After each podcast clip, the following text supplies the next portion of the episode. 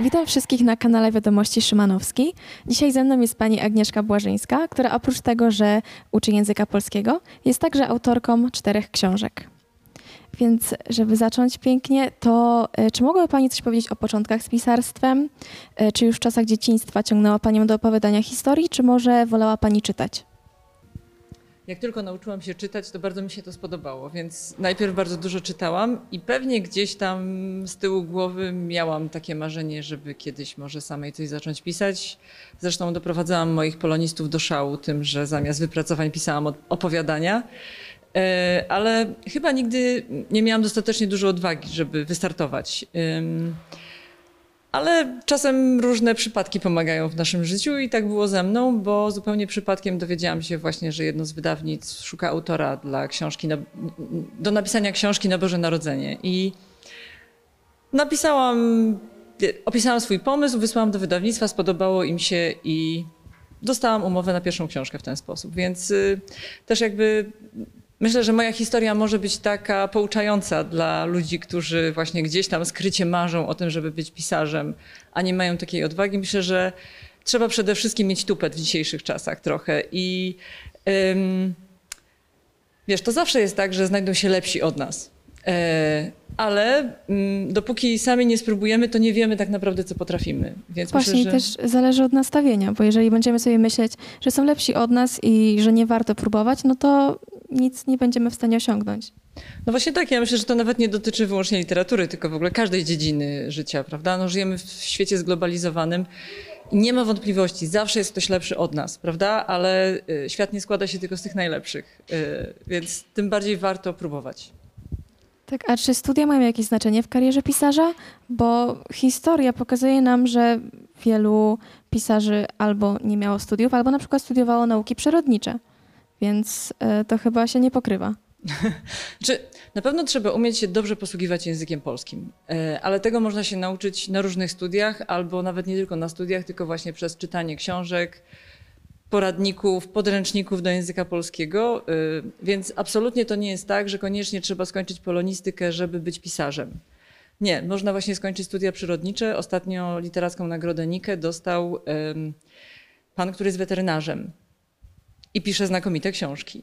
E, Więc to, to, to nie jest y, w ogóle taki wymóg. Natomiast wiem, że coraz częściej na kierunkach polonistycznych jest taka specjalizacja, która się nazywa kreatywne pisanie.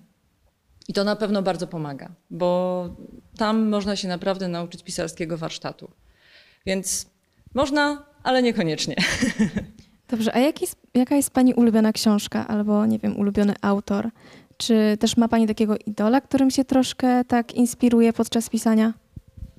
Nie mam. E, znaczy, nie mam ulubionego jednego autora czy jednej ulubionej książki, e, ale na pewno są takie książki, które są w moim życiu ważne i one są ważne w różnych momentach. Jakby tyle czytam, że ta lista jest zawsze otwarta i tam się zmieniają ustawienia w różnych pozycjach. Natomiast Myślę, że y, mam takie książki naj w różnych, w różnych kategoriach. Na przykład taką książkę, ukochaną moją książką z dzieciństwa jest Małe Książę, co nie jest żadnym odkryciem. Myślę, że wielu z was też ma taką, tę, tę właśnie książkę gdzieś tam na wysokiej pozycji, prawda? I to jest taka książka, która mówi o tak elementarnych wartościach i tak bardzo ustawia system y, tego, jak myślimy o innych ludziach i jak, i jak traktujemy świat, że zawsze jest ważna. Ale na przykład najbardziej przerażającą książką w moim życiu y, jest rok 1984 i bardzo się cieszę, że ta książka wróciła na listę lektur i myślę, że w dzisiejszych czasach jest niezwykle aktualna i jest bardzo mocną przestrogą. Tak, no bo tam Wielki Brat i ta kontrola mediów jest bardzo aktualna, mimo tego, że powstała no, nie 100 lat temu, ale zbliżamy się do tej rocznicy. A jak już tak teraz nawiązałam do tych inspiracji, to skąd czerpie Pani inspirację? Bo to jest takie standardowe pytanie, które się zadaje prawie każdemu pisarzowi, ale jak wiadomo, ilu jest pisarzy, tyle odpowiedzi na to pytanie. Ja myślę, że nikt z nas nie jest w stanie wyjść poza własną głowę. To znaczy, wszystko to, co wiemy o świecie, wiemy od siebie. Znaczy, jest to przetworzone przez naszą świadomość. Więc na pewno inspirację czerpię z tego, co widzę, co, co poznaję, co czytam. Myślę, że to nie jest y, żadna niespodzianka, prawda? Znaczy zakładam, że nawet autorzy powieści science fiction czerpią jednak z tego, czego sami doświadczyli. Tak, to prawda. A są takie miejsca, które wywołują u Pani zastrzyk weny? Na przykład, nie wiem, dużo ludzi ma taką wenę nad jeziorem, nad wodą. Ja myślę, że to jest taki trochę romantyczny mit. no bo Paulina, jak piszesz wypracowanie, to szukasz weny nad jeziorem? No raczej nie. Raczej jestem tu i teraz i staram się napisać coś. No i z reguły tak to właśnie wygląda. To znaczy, w czasach romantyzmu na przykład, kiedy pisanie było rozrywką y, ludzi bogatych i wykształconych, to oni mogli sobie pozwolić na takie pozy, prawda? Że ach, teraz muszę jechać do wód gdzieś tam do Baden-Baden, bo tam jest takie powietrze, że tylko tam mogę pisać. Y, W dzisiejszych czasach pisanie jest rzemiosłem, jest po prostu pewną formą zarabiania pieniędzy. E, I oczywiście jest tak, że, no nie wiem, każdy człowiek ma swoje ulubione miejsca. Nawet wypracowanie piszemy, nie wiem, albo dobrze nam się pisze przy biurku, albo dobrze nam się pisze na stołówce szkolnej, prawda? Bo jedni ludzie wolą pracować w ciszy, inni wolą, jak jest dookoła hałas i zamieszanie. Ja na przykład odkryłam, że bardzo dobrze mi się pisze w bibliotece, w czytelni. Po prostu idę sobie do czytelni, siedzę sobie tam przy stole. Jak potrzebuję przerwy, mogę przejść między półkami, poszukać jakiejś inspiracji w książkach. Ale nie wierzę w to, że nie wiem, są miejsca, które wywołują w nas jakieś właśnie uniesienia artystyczne. Może też niektórzy ym, tak mówią, jako wymówkę, że jeżeli nie piszą w tym miejscu, to nie napiszą w ogóle. No i to też jest trochę błędne myślenie, no bo, no bo nic z tego nie wyjdzie. A woli pani pisać, nie wiem, na papierze, długopisem, ołówkiem, czy na komputerze? Wolę pisać na komputerze, yy, bo tak jest praktyczniej. Yy, Znaczy, jak szukam pomysłów, robię sobie jakieś konspekty rozdziałów, to lubię pisać na papierze ołówkiem albo długopisem, bo też rozrysowuję sobie czasem strukturę mm, po prostu książki. Ale jak już jest ten proces pisania, to lubię pisać na papierze i yy, na komputerze. I muszę się przyznać do czegoś. Yy, Word teraz ma taką funkcję dykto- dyktowania E, Ja nie polecam tego uczniom, ale jestem absolutnie przekonana, że wielu pisarzy z tego korzysta. To znaczy, e, komputer pisze za nas. Potem wiadomo, trzeba zrobić korektę, bo czasem pisze bzdury, zwłaszcza jak mówimy coś niewyraźnie, ale jest to taka funkcja, z której warto czasem skorzystać. Ym, a jak pani już zaczyna pisać książkę, to czy wybiera pani jakąś konkretną porę roku? Bo ja generalnie czytałam kiedyś taką książkę, która właśnie opowiadała o pisarzu. I on zawsze zaczynał tak pisać dziś w styczniu, żeby książka była gotowa na listopad, kiedy książki się najlepiej sprzedają przed świętami. E, Tu poruszyłaś bardzo ważną kwestię e, rynku wydawniczego. E, No jak piszę książkę na Boże Narodzenie, to wiem właśnie, że ona musi być skończona do października. Więc muszę zacząć odpowiednio wcześniej. E, Więc to jakby jest kolejny argument za tym, że pisanie nad jeziorem niekoniecznie się sprawdza. E, Jednak jak chcemy wydać książkę i myślimy poważnie o swoim pisaniu, to trzeba myśleć też jakby z kalendarzem. Znaczy, trzeba mieć świadomość tego, ile czasu potrzebujemy na napisanie książki, ale też musimy wiedzieć, że po napisaniu książki wysyłamy ją do wydawnictwa, ona jest kilkakrotnie czytana, kilka razy poprawiana, bo najpierw czyta taką książkę redaktor, który zgłasza tam uwagi dotyczące treści, konstrukcji bohaterów i różnych takich rzeczy. Potem to wraca do autora, autor to poprawia, wraca do redakcji, potem e, jak już jest treść zatwierdzona, to idzie to jeszcze do korekty, więc to jest długi proces, który musi trwać jakiś czas, żeby ta książka finalnie na przykład ukazała się w listopadzie. Więc trochę tak, trochę, trochę trzymam się kalendarza. E, Czy to jest duże wyzwanie, żeby wydawnictwo przyjęło daną książkę do druku? To nie jest łatwe pytanie. Znaczy, odpowiedź na to pytanie nie jest łatwa, raczej tak. Bo to zależy od bardzo wielu czynników. Ja bardzo bym zachęcała te osoby, które gdzieś tam piszą, e, może sobie do szuflady, albo gdzieś tam w folderach w komputerze zbierają swoje pliki, żeby starały się publikować najpierw swoje teksty w tych miejscach, które są dostępne do publikowania takiego otwartego, prawda? Y, Jak się nazywa ta strona? Word, Wattpad. Wattpad. Wattpad, właśnie. To jest, to jest ta przestrzeń, gdzie starzy pisarze nie zaglądają, a młodzi tam żyją, prawda? Yy, warto tam publikować swoje teksty, yy, bo coraz częściej jest to droga, którą wydawnictwa szukają młodych autorów. Mm, Bo taki młody autor, jak będzie miał swoich czytelników w internecie i nie zarobi nawet na tym pieniędzy, to zyska popularność. I to jest taki jasny sygnał, że to jest coś, czego ludzie chcą czytać, y, co się ludziom podoba. Y, I jest to bardzo dobra droga do tego, żeby wydać swoją książkę w profesjonalnym wydawnictwie. Nawet jeżeli wydawnictwo nas nie znajdzie, ale mamy takich czytelników, warto wtedy napisać do wydawnictwa: hej, nazywam się tak i tak y, i mam na przykład tysiąc, dwa tysiące czytelników moich tekstów y, w internecie. Może chcielibyście wydać moją książkę. I wtedy wydawnictwo bardzo chętnie z takim kimś rozmawia. To mogę wam powiedzieć, yy, bo wiem. No tak, bo właśnie ostatnio bardzo dużo widzi się książek, które są na przykład reklamowane na TikToku i mają nawet taką naklejkę specjalną. I potem są bardzo popularne. Także zachęcamy. Tak, no ja wiem też, że jakby młodzi ludzie szukają trochę innych rzeczy w książkach niż dorośli.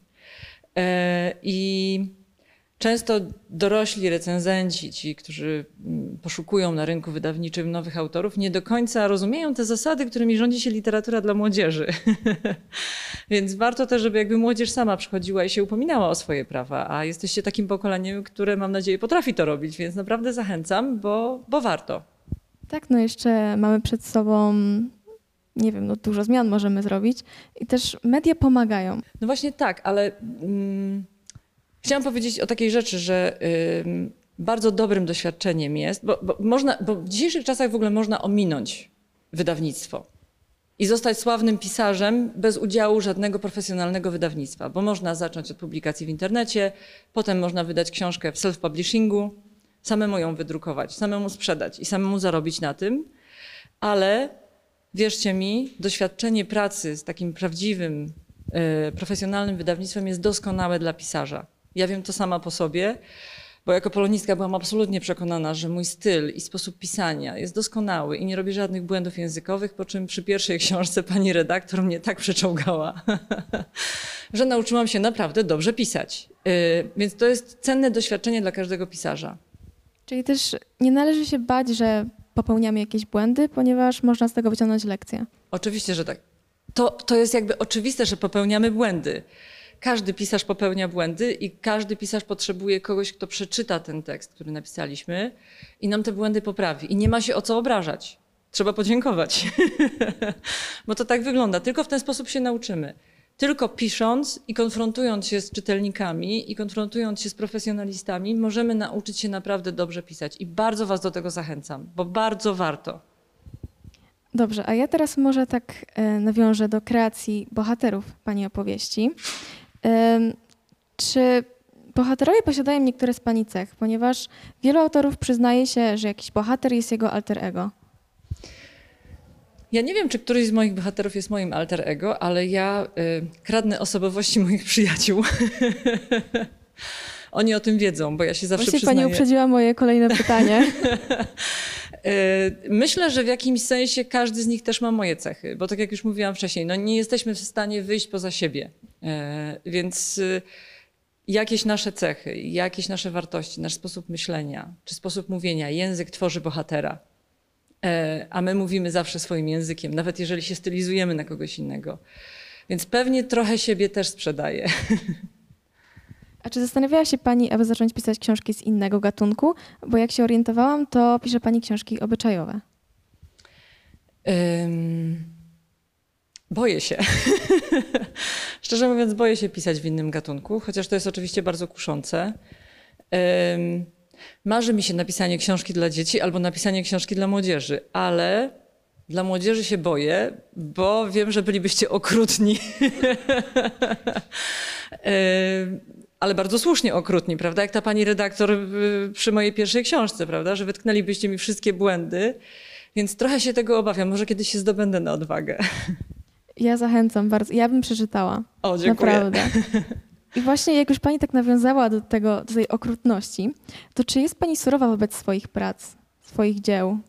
Mm, Jestem. Myślę, że każdy powinien być surowy. Yy, I największym koszmarem to jest czytać na przykład coś, co się napisało yy, rok temu czy dwa lata temu. Wiesz sama, prawda? Tak. Myślę, że wszyscy znamy to doświadczenie, że znajdziemy stare wypracowanie, prawda? Albo coś, co zrobiliśmy jakiś czas temu. Myślę, Boże, to ja Ale z jednej strony jest troszkę takie, nie wiem, może zachwycać, że zrobiliśmy taki progres. A to tak, to, to, oczywiście, to oczywiście tak. Natomiast też ym, ja myślę, że nie, wo, nie warto być zbyt surowym, bo tu jakby wracamy do tego, o czym mówiłyśmy wcześniej, prawda? Zbytnia surowość nas blokuje. Więc ja myślę, że trochę tak jak z rodzicielstwem, czy z byciem nauczycielem, we wszystkim, co robimy w życiu. Czasem wystarczy być good enough, prawda? Czyli jakby wystarczająco dobrym.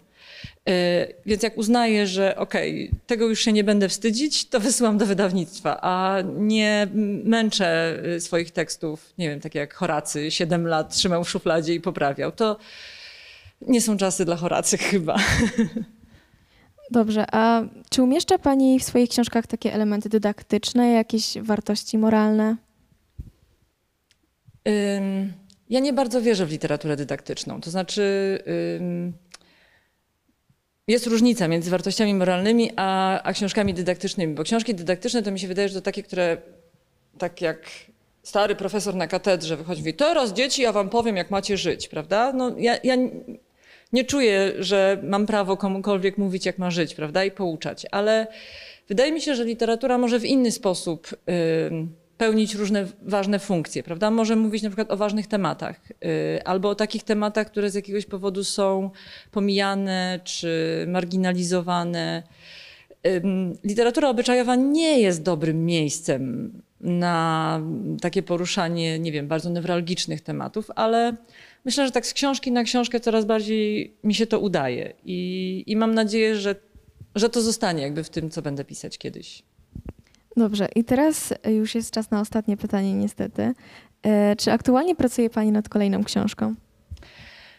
Bardzo, y, to jest taki bardzo, bardzo podstawowy poziom na razie zbierania pomysłów i poszukiwania ich, y, ale tak, no mam nadzieję, że na święta będzie kolejna książka. A to jeszcze może takie jedno dodatkowe pytanie. E, Ale skąd Pani wie, czy dany pomysł jest lepszy od drugiego? Tu bardzo pomaga wydawnictwo, y, bo jak się ma dobre wydawnictwo i dobrych redaktorów, to można zawsze do nich zadzwonić albo się z nimi spotkać i powiedzieć: Słuchaj, mam trzy pomysły. Nie wiem, który jest najlepszy, powiedz mi. E, I taka redaktorka, a ak- akurat ta, z którą ja pracuję, jest cudowna e, pod tym względem, mówi: Nie, to jest do bani, to się nie, to się nie uda, to jest słabe, ale to warto. Czyli też zależy, z jakimi ludźmi pracujemy. To jest tak, jak, jak we wszystkim w życiu, prawda? Y, Dobry redaktor czasem ma pomysły lepsze niż najlepszy pisarz, y, więc warto sobie znajdować takich ludzi, którzy nam pomogą. I jak mówię, nie bać się krytyki. Krytyka, oczywiście nie mylmy krytyki ze znęcaniem się psychicznym nad kimś, prawda? Ale człowiek, który dobrze krytykuje, potrafi bardzo wspierać i bardzo rozwijać. Dobrze, bardzo dziękuję za czas, który Pani poświęciła. Mam nadzieję, że ten wywiad będzie dla niektórych pomocny i pozwoli im wyjść ze swojej strefy komfortu i może coś wysłać. Oczywiście, jakbyście mieli jakieś pytania do mnie poza tym wywiadem, to wiecie, gdzie mnie znaleźć. Zapraszam. Zapraszam. I tu zapraszam.